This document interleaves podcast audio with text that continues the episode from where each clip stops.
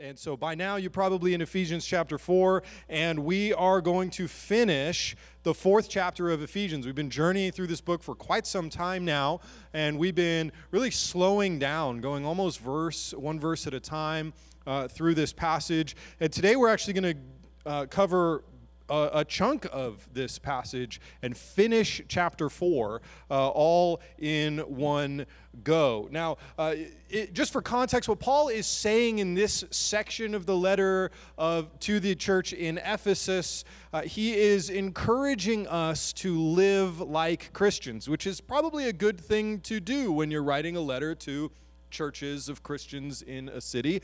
He's writing to these people in Ephesus. Ephesus was a port city, it was highly influenced by the culture, and it was very culturally influenced, globally influential. Uh, there were a lot of uh, wor- there was a lot of worship of false gods and all kinds of different deities and religions in Ephesus and all kinds of cultural influence.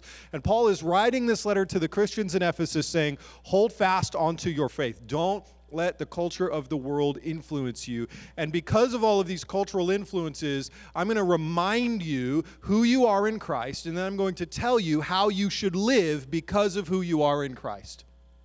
So now we're in this uh, coming into, we're in the second half of the letter, and we're coming into the end of what we call chapter four, even though Paul didn't write it with chapters and verse breaks. He was just writing a letter to the churches. But as we know, the end of chapter four, he is telling us really what feels like this kind of New Testament set of Proverbs. There's a couple of places in Scripture, like the book of James is a really good example of that, of places that feel almost similar to reading the book of Proverbs. Here's some practical advice for living.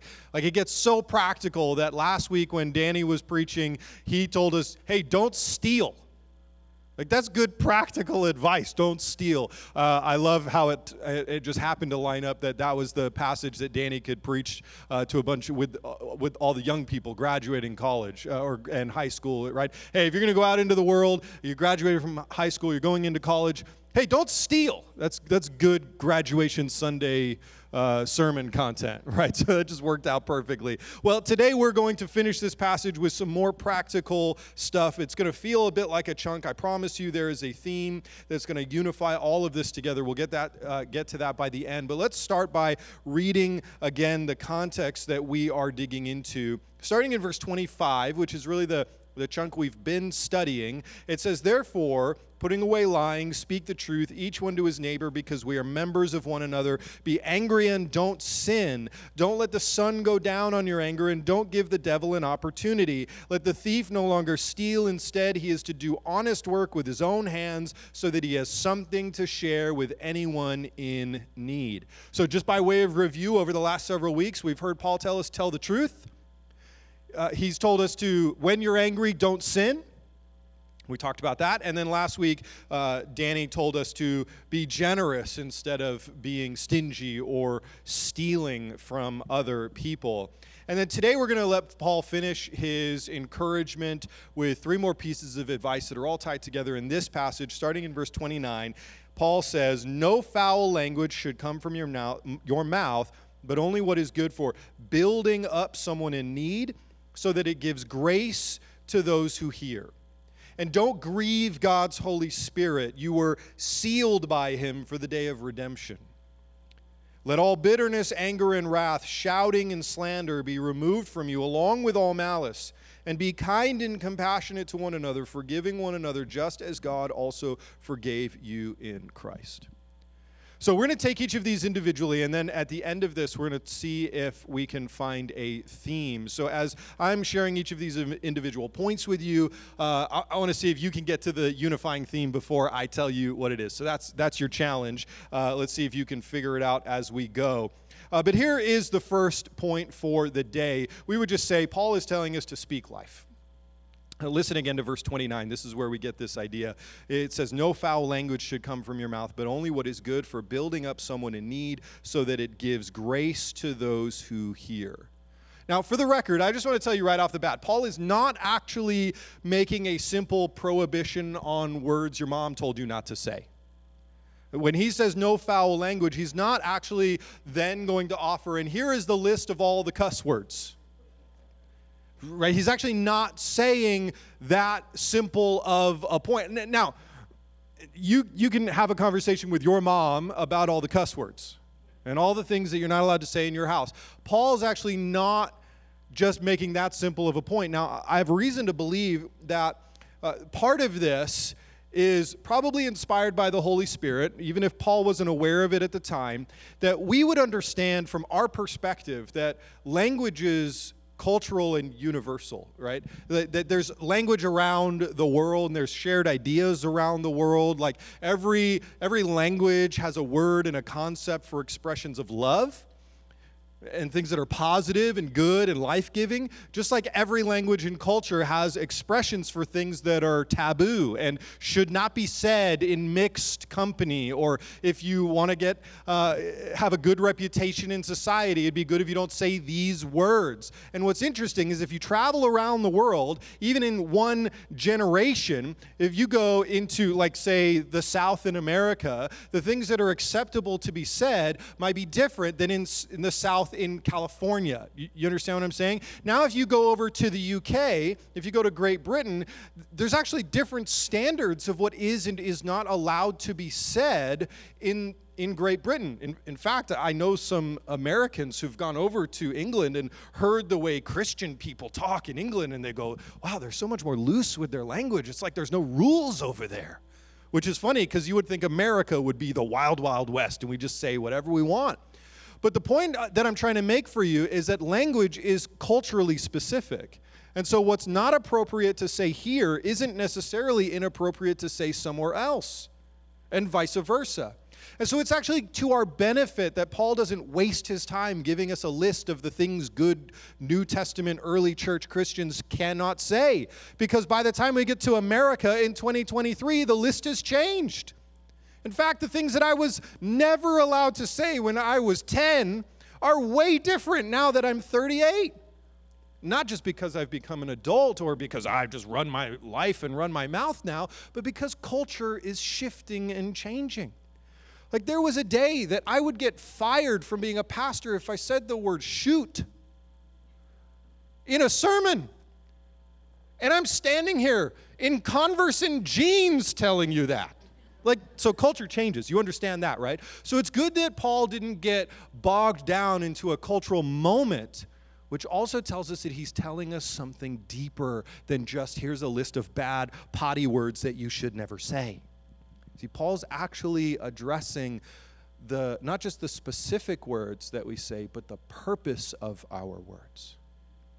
Right? This sounds more like Paul now. He's not just going to give us a list of words that 10 years later are going to be different words. We've got to constantly update the list of bad words that Christians can't say. He's, what Paul's interested in is the state of our heart, right? He's interested in the condition of our heart. He wants to know are you going to say something worthwhile? So it turns out that Paul's advice to us is more along the lines of the advice that you all heard the first time you watched Bambi right the great theologian mrs rabbit told his her son if you can't say something nice don't say nothing at all this is more like what Paul is trying to communicate to us. I'm not going to give you a list of words never to say. I'm going to focus your attention on saying something that comes from the heart of kindness and goodness. Does this make sense? Now, why is this? The reason Paul is interested not in giving us a list of, pro, uh, uh, of potty words, words we can't say, but talking to us about the heart of our speech, is because the purpose of our speech should be focused on building others up. Paul doesn't want to waste his time telling you bad words. He's saying, let me spend my energy telling you how to speak life. This is what's important. Speak life into those around you not words that tear others down or build yourself up at the expense of others. Paul's telling us to think about other people before we think about ourselves and to use words that build others up. Paul is inviting us to remember that your words have incredible power. Do you remember on the playground when you learned the old axiom sticks and stones can break my bones, but What a load of garbage. That's absolutely wrong. I would just like to go on the record, and I'd like this to stand for the rest of my life. So don't come and change this now. I have never been in a fist fight. Please don't change that. I'd like that to be the case for my, the rest of my life. So I, I, I've, I've, I've actually never had someone throw rocks at me for the purpose of uh, trying to physically harm me. I did when I was a kid one time. Uh, I was I was taking you know those white rocks that you have for like landscaping. I was I was using it as chalk on m- the driveway at my mom's house when I was a kid, and my brother was standing further up the driveway, and he was bouncing the rocks because this is the things that old older brothers do. He was bouncing the rocks to see if he could get it to bounce over me while I was down on the. And I just want you to know that he failed miserably. He did not get the rock to bounce over me. He David and Goliathed me. While I was down on, on my knees, I just see this, this white missile of death bouncing off of the driveway and flying right up and hitting me in the forehead. And I had blood running all down my face, and my brother was trying to figure out whether or not he felt bad or he was supposed to laugh. And so I know that rocks can hurt.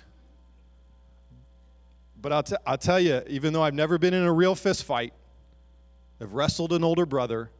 I've never had anybody hit me with a stick that I can remember. I've been hit with a rock on the forehead, and I survived. I lived to tell the tale. But I have never been more wounded than by somebody's words. And I don't think you have either. I have never been more torn down by words. Words that were designed to hurt or words that were withheld that would have built me up. I have never been more wounded by somebody's words or, or by anything other than somebody's words. See, your words have power. Uh, Danny referenced this verse for us last week, and it's a verse that is really core to our culture here at Life Church that we remember that Proverbs 18 and 21 says, Death and life is in the power of the tongue, and those who love it will eat its fruit. In other words, the words that you say will produce the kinds of things that you see in your life. That doesn't mean that you have magic powers in your mouth, it just means that what you say tends to end up happening. Right? If you say terrible things all the time, you end up having a pretty terrible life. In other words, in short, your words, what you say, has incredible power. And the book of James, James would agree with this, and he warns of the destructive power of our words. In the third chapter of his letter, he says, The tongue is a fire. The tongue is a world of unrighteousness. It's placed among our members. It stains the whole body, sets the course of life on fire, and it's set on fire by hell. Wow. Happy Father's Day. Super encouraging. Every kind of animal, bird, reptile, and fish is tamed and has been tamed by humankind, but no one can tame the tongue. It is a restless evil full of deadly poison. With a tongue we bless the Lord and Father, and with it we curse people who are made in God's likeness. Blessing and cursing come out of the same mouth. My brothers and sisters, these things should not be this way. By the way, we reconcile the idea that, that James tells us that no one can tame the tongue by understanding that the point is not to try to behavior manage our way out of saying bad words, which is again why Paul doesn't give us a list. James's response, if we say, well, if no one can tame the tongue, what's the hope? James's response would be, then give your heart fully over to Christ, and he will change what comes out of your mouth by changing what's in your heart. Right? After all, Jesus taught his disciples, out of the heart the mouth speaks right? So, since our words have so much power, this is why Paul urges us to only use words for, quote, what is good for building someone up in need so that it gives grace to those who hear. So, instead of using foul speech or selfish speech or demeaning speech or speech that's designed to uh, tear someone down in comparison of how much it makes us look good, instead of using that kind of speech, would you take Mike Foster's challenge to speak words that rebuild the torn down places in each other? This should be the goal, the drive of our speech. I recognize that in my mouth I have something incredibly powerful. I could use it to destroy you, or I could use it to build up the places that have been broken in you by the world. At the very least, we should think before we speak, right? Proverbs 29 20 says, Do you see someone who speaks too soon? There is more hope for a fool than for him. Think before you speak. Slow down. We would be really wise to adopt the rule for our speech of the missionary to India, Amy Carmichael, who said, Let nothing be about. Uh, uh, let nothing be said about anyone unless it passes through these three sieves. Is it true? Is it kind? And is it necessary? That's a good rule for life, right? Is it true? Like, does this agree with God's truth? Is it kind? And is it necessary? It's funny how I, I've gotten to true and I could probably turn it into something kind and still have to deal with is it necessary? Oh, yeah, I probably talk too much. I'll just be quiet. Right? Is it true? Is it kind? Is it necessary? Not do I want to say this. Not will people think I'm smart if I say this which, by the way, there's that old famous quote that goes something like a person can be counted wise, or maybe you think a person might not be smart, and then they can open up their mouth and remove all doubt. You're not sure if a person has a brain in their head until they start talking. You go, oh, yep, no, you don't. Okay. Maybe lots of people would think that we're a lot smarter if we would actually obey Scripture. And remember, that we'll be counted wise, just keep your mouth shut, right? So, Paul says, speak life. This is what you should do if you are going to live like a Christian. Use your words to build others up build the kingdom up inside of them. And then the second point that Paul encourages, and, and I would even call this maybe a warning he, he offers to us, is he, he would say what I'm going to call stay sealed as a challenge and even a warning for us. Paul writes in verse 30 Don't grieve God's Holy Spirit. You were sealed by him for the day of redemption. Now, notice that Paul tells us what kind of person is able to grieve the Holy Spirit. The kind of person that can grieve the Holy Spirit is a person who has been sealed by the Holy Spirit. In other words, the person that grieves the Holy Spirit is a Christian doing something very specific. When a Christian person sins, then you are grieving the Holy Spirit. So the reality is that people who are outside of a relationship with God don't have to worry about whether or not they're grieving the Holy Spirit. In fact, I heard one pastor say, You don't grieve the Holy Spirit if you're not in Christ, you're just at odds with Him. So Paul's talking to the church when he says, he's talking to you and me. We are the ones who have the ability to grieve the Holy Spirit. And Paul ties grieving the Spirit to being sealed with Him for a very important person, uh, for a, a, an important reason. Because we grieve the Holy Spirit when we who have been sealed live as if we have not been sealed. Scripture calls this deliberate sin those who know better, but sin anyway. And so the question is, why does this sort of thing grieve the Holy Spirit? And, and by the way, I, am not going to get bogged down into the argument of can you lose your salvation and, and can, you, can you walk away? Oh, I, I will come back around with a proposal for you in that. We won't uh, unpack that whole idea theologically right now, but I, I'll give you a little bit of a, of a hint in what I think Scripture actually teaches on this and why Paul would say it grieves the Holy Spirit when Christians sin. In Hebrews chapter 10, starting in verse 26, it says, For if we deliberately go on sinning after the knowledge of the truth, there no longer remains a sacrifice for sins, but a terrifying expectation of judgment and the fury of a fire about to consume the adversaries. Again, this is written to people who have placed their faith in Christ. In other words, people who have been sealed by God for salvation. And what does the author of Hebrews say? If you keep going go on sinning, if you continue to deliberately, willfully sin after you have placed your faith in Christ, what can you expect? Not heaven. Verse 28, he goes on Anyone who disregarded the law of Moses died without mercy based on the testimony of two or three witnesses. He says, if that's true in the Old Testament, he says, How much worse punishment do you think one will deserve who has trampled on the Son of God, who is regarded as profane the blood of the covenant by which he has sanctified, and who has insulted the Spirit of grace? Now, this sounds really, really harsh. If you've placed your faith in Christ, you are spiritually alive. But every time you, after salvation, choose to sin, you're inviting death back into your life. And the author of Hebrews goes so far as to say, you're not just making a simple choice. It's like you're taking the sacrificial death of Jesus on the cross, all of the punishment and pain, and saying, Jesus, I don't care about any of that. I trample on that so that I can do what I want right now in this moment. And I am driving this point home for us because it would be really, really good if the church would remember that Christians can still sin and that matters. I think so often we think that, look, I gave my life to Jesus, all my problems are solved, now I can do whatever the heck I want. he said, heck in church. Remember point one. Isn't it crazy?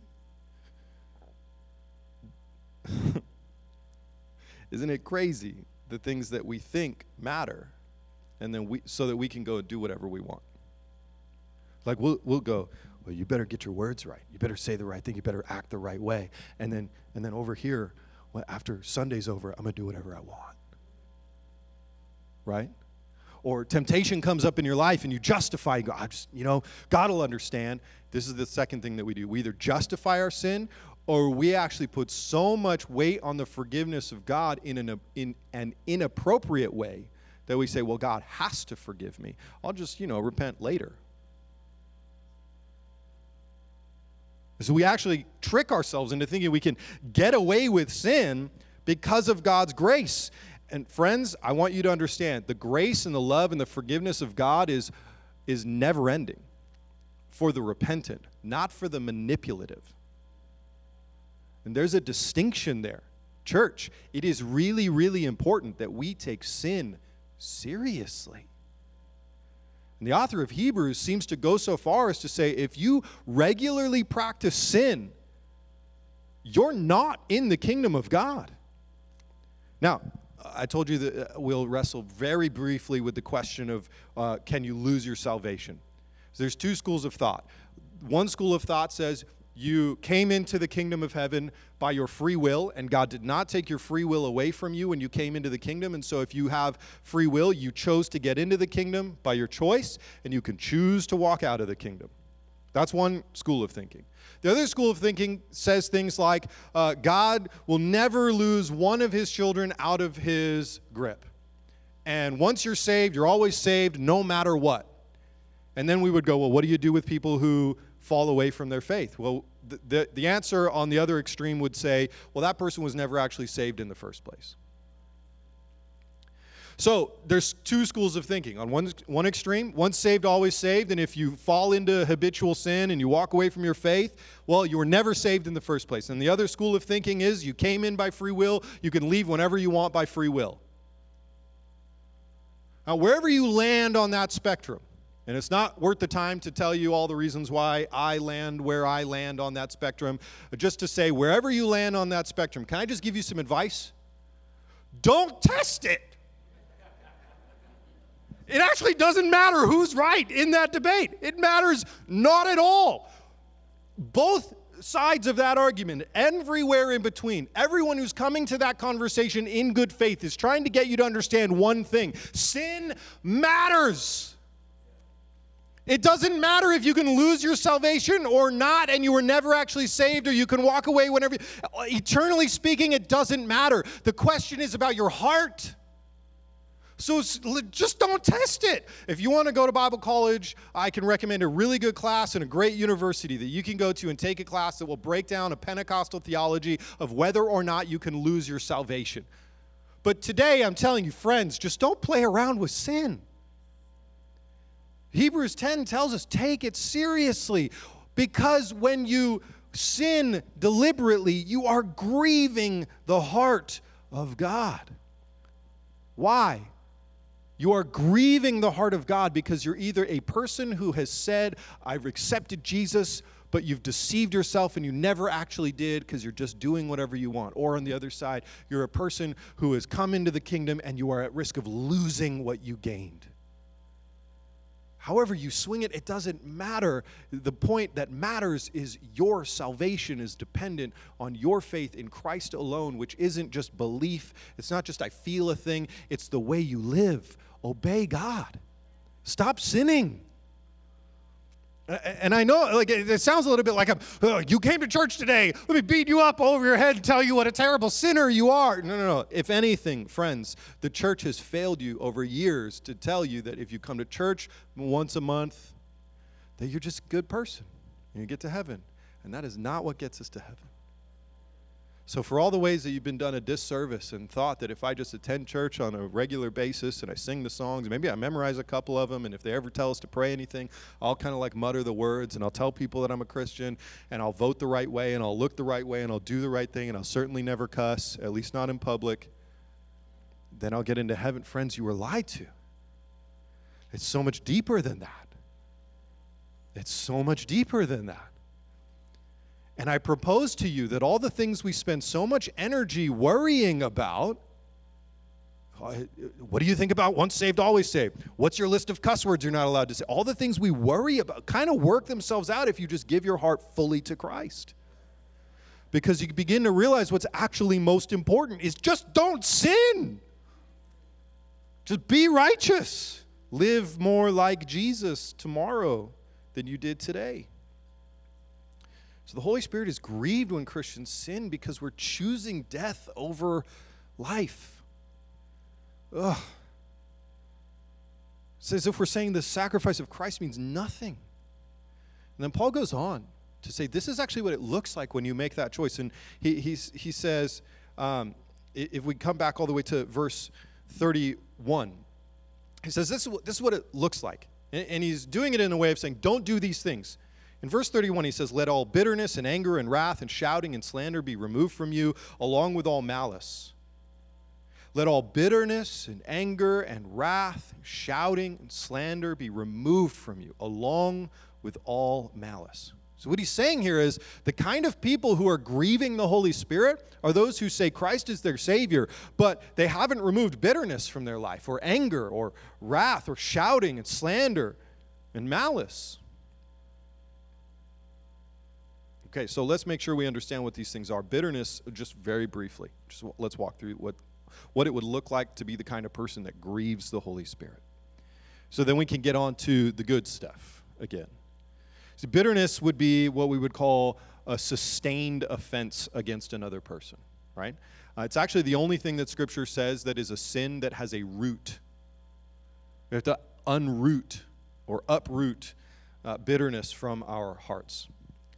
Anger, we talked about that a couple of weeks ago. We know anger is an emotion. The issue isn't with the emotion, it's what do you do with the emotion? Do you hang on to it or do you release it to God? And then we seem to actually have Paul tying anger and wrath together. Wrath seems to be not only just an extreme version of anger, but wrath is I'm pouring my anger out on you. And for the record, there's only one being in all of existence who has the right to be able to do anything with wrath other than surrender it, and that is God Himself because he is perfect and holy in his anger, not against you, but against sin.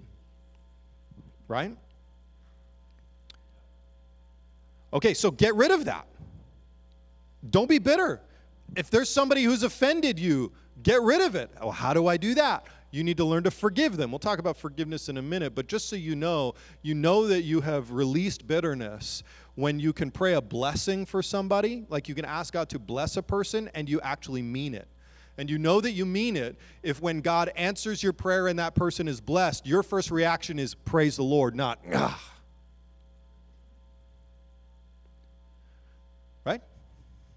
So get bitterness out of your life. If you have anger, don't move on to wrath. Release that to God. Don't shout.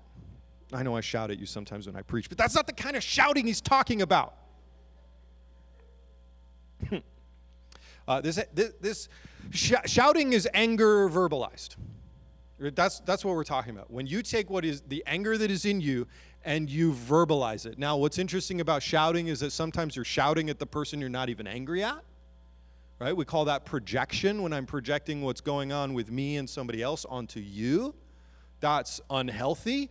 A lot of us do this to our children when we are unhealthy, or our coworkers, or essentially shouting is the, the version of, of sin and anger that we tend to do with the people we think we can get away with it with right?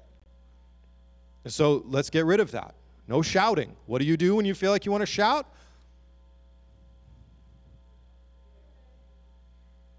All good answers. Yeah, just don't, right? Breathe. Don't shout. Shut up. That's how I that's how I stopped being a shouter. I, I was a really angry person for a long time in my younger years. In fact, Sharon will tell you when we were first together, I was a shouter ugh, I'm embarrassed about this, but this was true. I projected my anger onto Sharon about my own brokenness and all kinds of other ways in my life. And until I got healed of my own brokenness, I would just blow up verbally, just shout. And I like do words for life, like for a job. So I'm good with words. So a person who's good with words, who's a shouter, is a dangerous person, right? Um, thank God for a good wife who stood by me while I was getting healed and told me to shut up in some really loving ways sometimes. Slander is when we make false accusations about a person, telling lies about another person's character or actions in order to make them look bad. Slander is least verbalized now, it's mostly typed with your thumbs. Slander is the domain of social media.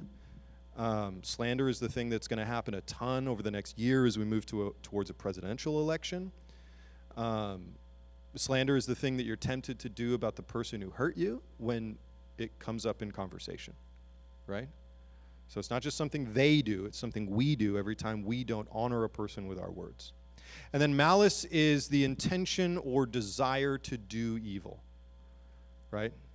Like if you're a sports fan, you remember Malice at the Palace uh, you, this was there was an intention for basketball players to do evil to the guy that threw a beer to the into the anyway okay watch espn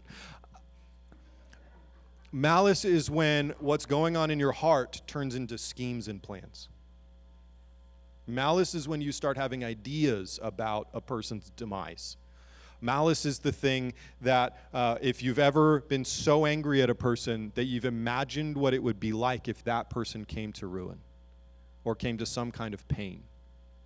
Right? Malice, wishing harm on a person. And so, what does Paul say? Get rid of these. Why? Because these are all behaviors not only that grieve the Holy Spirit, but they ruin relationship and destroy lives. Paul warns us to avoid these things. And then he moves right on to his, his next point, which is the final point for us. He says, instead of doing that, instead of tearing people down, instead of having all of this negativity and anger and wrath and malice and shouting and slander, instead of that, our third point, the way we'll phrase it for the purpose today, would be share the kingdom. This is what Paul says uh, if you go back to verse 32. He says, and be kind. So get bitterness, anger, wrath, shouting, slander removed from you along with all malice, and be kind and compassionate to one another, forgiving one another just as God forgave you. Now, notice that Paul doesn't just simply say receiving God's kindness and compassion and forgiveness. He doesn't say, hey, don't be a hateful person, receive the grace of Jesus. He says, don't be a hateful person, give the grace of Jesus. I like because you can't get to give unless you've received. So Paul just jumps straight to the ultimate conclusion. How do I know you've received the grace and forgiveness? If you give it, if you can give it away. Jesus made it very, very clear, by the way, that forgiveness, for example, is a requirement of being in his kingdom. In Matthew chapter 6, he says, If you forgive others their offenses, your heavenly Father will forgive you as well. But if you don't forgive others, your Father will not forgive your offenses. I mean, that's serious. How serious does God take forgiveness or withholding forgiveness? That's a matter of life and death.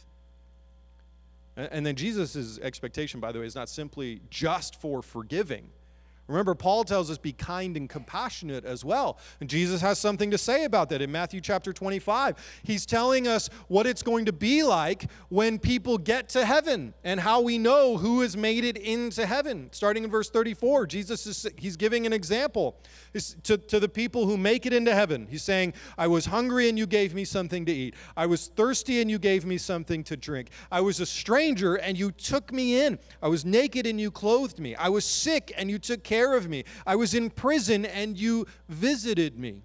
And Jesus says, Then the righteous will answer him, Lord, when did we see you hungry and feed you, or thirsty and give you something to drink? When did we see you a stranger and take you in, or without clothes and clothe you? When did we see you sick or in prison and visit you? And the king will answer them, Truly I tell you, whatever you did to one of the least of these brothers and sisters of mine, you did for me. You realize we are a part of a kingdom where God considers the most disenfranchised in our culture his brothers and sisters. Why? Because the Savior of the world came to be disenfranchised so that he could offer us life. And then he's saying, Now walk in my footsteps. So if you can't see and serve the disenfranchised, then you are not seeing and serving Jesus or a part of his kingdom. So, what does Paul tell us? Share life. Maybe another way to say this is when you extend kindness, compassion, and forgiveness, Jesus takes it personally. And when you don't, he takes that personally as well. It's as if you're doing it or withholding it from him. Uh, you, you might even go so far as to say that one of the markers of having life is that you share it. Now, I told you at the beginning of my message today that we were going to see if we could find the theme, the thread running through all of this. And I wonder if, if you have figured it out. So I, I, I'll just remind you so far, we have heard this that Paul has said in these final three points of chapter 4 of the book of Ephesians.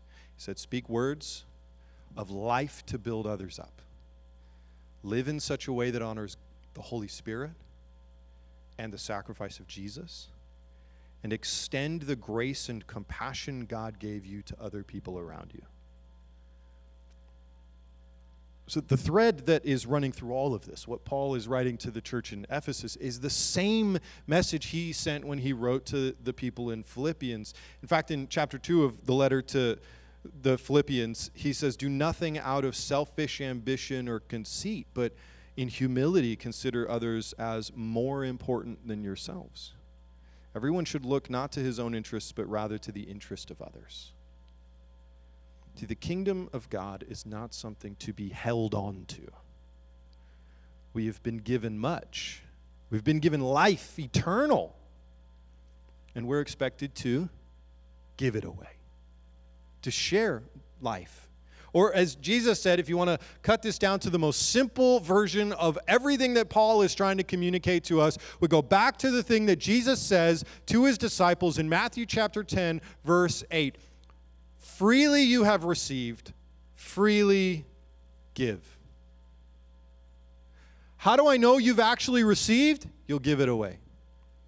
How do I know that God has actually changed your heart?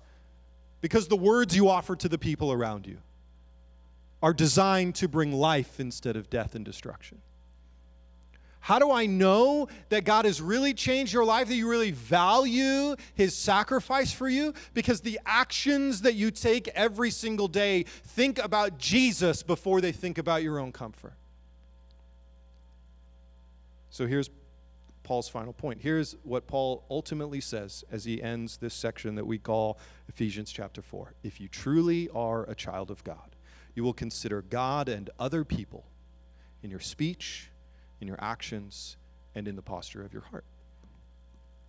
Consider others before yourself. You see, we enter God's kingdom because Jesus put our comfort and livelihood above his own. We remain in God's kingdom by following in his footsteps, by doing the same for others. You didn't get here because God chose to be selfish. You won't stay in the kingdom because you choose to be selfish. But we have a world that is designed. I mean, you are living like the church, like the church in Ephesus, living in a world trying to influence you with the culture and the lies and the ways of making yourself comfortable. And, and, and if you just believe this thing, then you'll be popular. If you affirm or say or don't affirm or do, if you just say all the right words, and believe all the right things and vote for all the right people and stuff and live in all the right ways and make sure you wear and look and live in just the right way. we have a world trying to tell you how to be and God has already told you who you are. So this is relevant for us just as much as it was for the people in Ephesus. How do you remain in the kingdom of God? You be like Jesus. So let's move towards a response. I, I, in fact, I want, I want to invite you today to listen one more time to what Paul writes in these final words of Ephesians, the ones that we've been talking about today. Just these few verses. Now, I'm going to read this to you one more time. And, and then I'm going to ask you some questions. These questions are going to be designed to give you a moment to think about the state of your life and relationship with God, and then I'm going to give you a moment to pray. And this is how we're going to end our time together. But as you listen, I want you to listen specifically for what stands out to you today. What feels like a challenge or an invitation? Uh, maybe another way to say this is what is the Holy Spirit saying to you today? Not to your neighbor, not to your family, not to your employer, to you. What is the Holy Spirit saying to you? And so listen again to Ephesians chapter 4, verses 29 through 32. This is the word of the Lord. No foul language should come from your mouth, but only what is good for building up someone in need, so that it gives grace to those who hear. And don't grieve God's Holy Spirit you were sealed by him for the day of redemption. Let all bitterness and anger and wrath, shouting and slander be removed from you, along with all malice. And be kind and compassionate to one another, forgiving one another, just as God also forgave you in Christ. So, here are four questions I'd like to invite you to think about as we come to a conclusion today. First question How is your language? Second question Does your life bring grief or joy to God? Third question Do you treat other people the way Jesus has treated you? And then, fourth question as you listen to a sermon like this today, is there a person that came to mind that you need to go have a conversation with? This conversation could look like a point of confession, could look like a point of restoration of relationship. Maybe I, I need to repent or apologize for the things that I've said or the things that I did or didn't say or didn't do. So this, this question, by the way, is not an invitation to confrontation, but restoration. So, who is God putting on my heart right now? Now, I'm going to pray for us. I'm going to pray a blessing over us, as that's how we traditionally end our services. I'm going to do that in just a moment. But before we do that, I would love for you to just take a moment in the, in the quiet of this space. I'm going to have these questions stay right here on the screen for you. You can look up at the screen, you can close your eyes, think and pray. What would it what would it look like for you just to take a moment to pray, to talk to God? Go ahead and do that now. If you want to close your eyes, if you want to just look up at the screen, if you need to write something in a journal or your phone as a reflection, if there's something you need to say to God, God, we come to you in prayer right now. So, God, even now, as my friends are taking a moment to pray, to talk with you, whatever business needs to be done in this moment, and whatever business is inspired to be done after this moment. And God, speak to us and hear us as we speak to you. Take another moment. We'll pray together to close our time.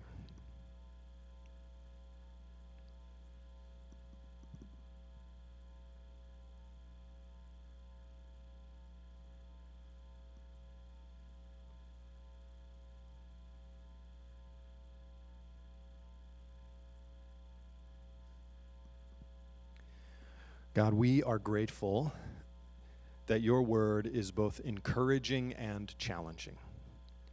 For the places today where we have felt convicted, we are thankful for that because we're reminded that you are a good father who corrects out of love when we are living outside of your love. We're thankful for the places where we feel corrected. We are incredibly thankful for the places where we feel encouraged. Where today, as we hear a message like this, we can feel peace. And, and, and if there's places in our lives where we heard you, Holy Spirit, say to us, hey, good job, keep doing that. God, we thank you for the validation and the affirmation that comes from your Holy Spirit as we are walking in your way. We're grateful for that. Lord, help us to hold these things in tension, to live in righteousness, to pursue you, to live more like you, and to be a blessing. And so, church, I would close our time today by praying this blessing over you. May your life bring great honor and joy to the God who died to give it to you. May your words speak life and blessing to those who hear you. May you be slow to anger, slow to speak, but quick to forgive. And may your actions be an overflow from a full heart that is at peace with God. In the name of the Father, and the Son, and the Holy Spirit. Amen. Amen.